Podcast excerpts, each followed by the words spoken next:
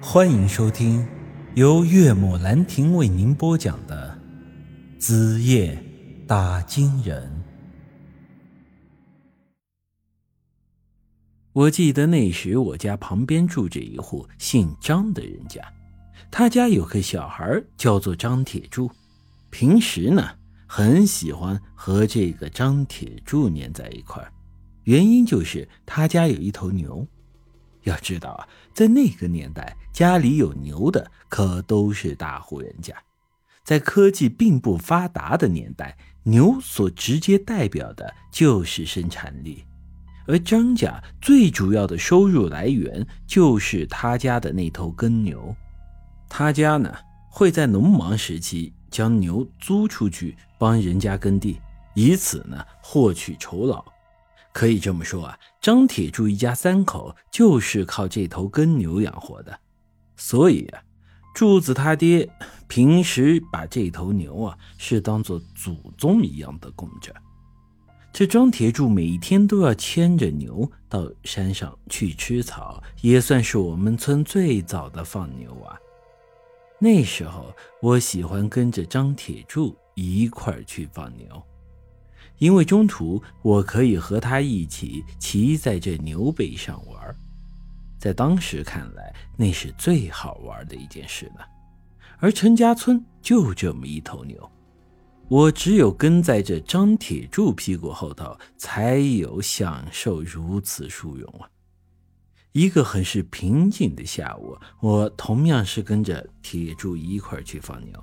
在一通玩闹之后，我和铁柱都累了，便躺在草地上休息。而这时，牛在一旁安静地吃着草。可突然间，我听到一股刺身的尖叫，忙起身一看，只见那头牛已经倒在了地上，嘴里吐出白沫子，两个眼珠子硬生生的从眼眶里爆了出来，然后便是七窍流血。之后呢，便是不到一分钟的功夫，那牛就咽了气。我和张铁柱顿时被吓傻了。这一来呢，是因为这头牛死相恐怖；这二来呢，是因为牛是张家的生计，这要是死了，张家的天也就塌了。当天晚上回到村里，张铁柱因为牛的事情遭了他爹一顿毒打。他爹当时可能是气得太厉害，下手呢也没个轻重，硬生生的是把铁柱的一条腿给打断了。铁柱快三十岁的人了，就因为这脚上的残疾，到现在还没娶上媳妇呢。后来村里有懂行的老人看了那头死牛，说牛死怪不得孩子，那畜生是误食了断肠草。此后，那老人还说这断肠草剧毒无比，动物吃了它被毒死之后，动物的肉也会染上这剧毒。于是他主张当即把那头牛的尸体给烧掉。但这还不是这草最要命的地方。我们都知道，普天之下，不管是植物还是动物，它都有一个固定的形态。王八背上驮个壳，水牛头上长对角，萝卜水灵灵的地下埋，番茄成熟像灯笼。这些呢，都是生物的特性，你可以通过它的外形分辨出它是什么东西。而这万花断肠草之所以有着万花打头，就是因为它没有固定的形态，广泛的。分布于大江南北，可以长成各种植物的外貌。它可以长成车前草、狗尾巴草等诸多野草的样子，甚至也可以长成我们平时所吃的蔬菜。它的气味啊，虽然很大，但植物没在被破坏的情况下，却又没有任何的味道。因此啊，这玩意儿在野外几乎是不会被发现，而发现的时候，往往悲剧。也伴随而生啊！张铁柱家的事情之后，断肠草算是成了我童年的阴影。我以前上山前总喜欢叼根草在嘴里，后来就彻底改掉了这习惯，全脱了这草啊。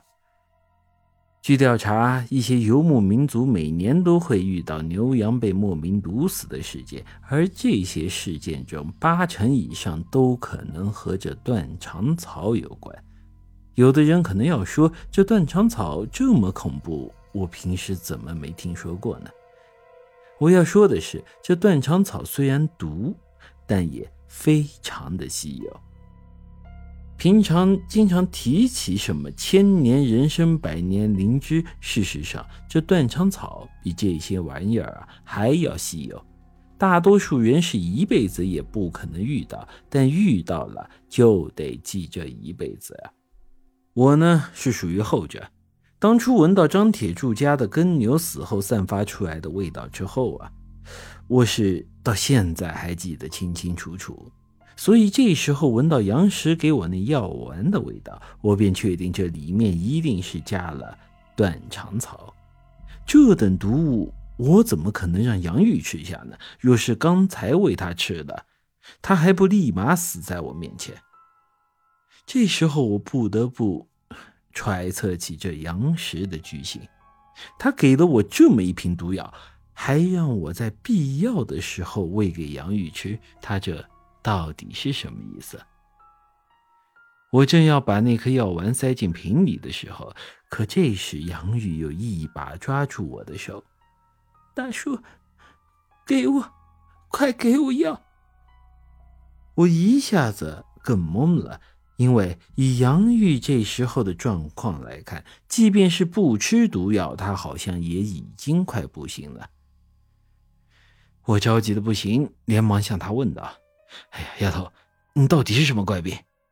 他依旧没有回答我，只是用微弱的声音继续的说：“快把药给我。”本集已经播讲完毕，欢迎您的继续收听。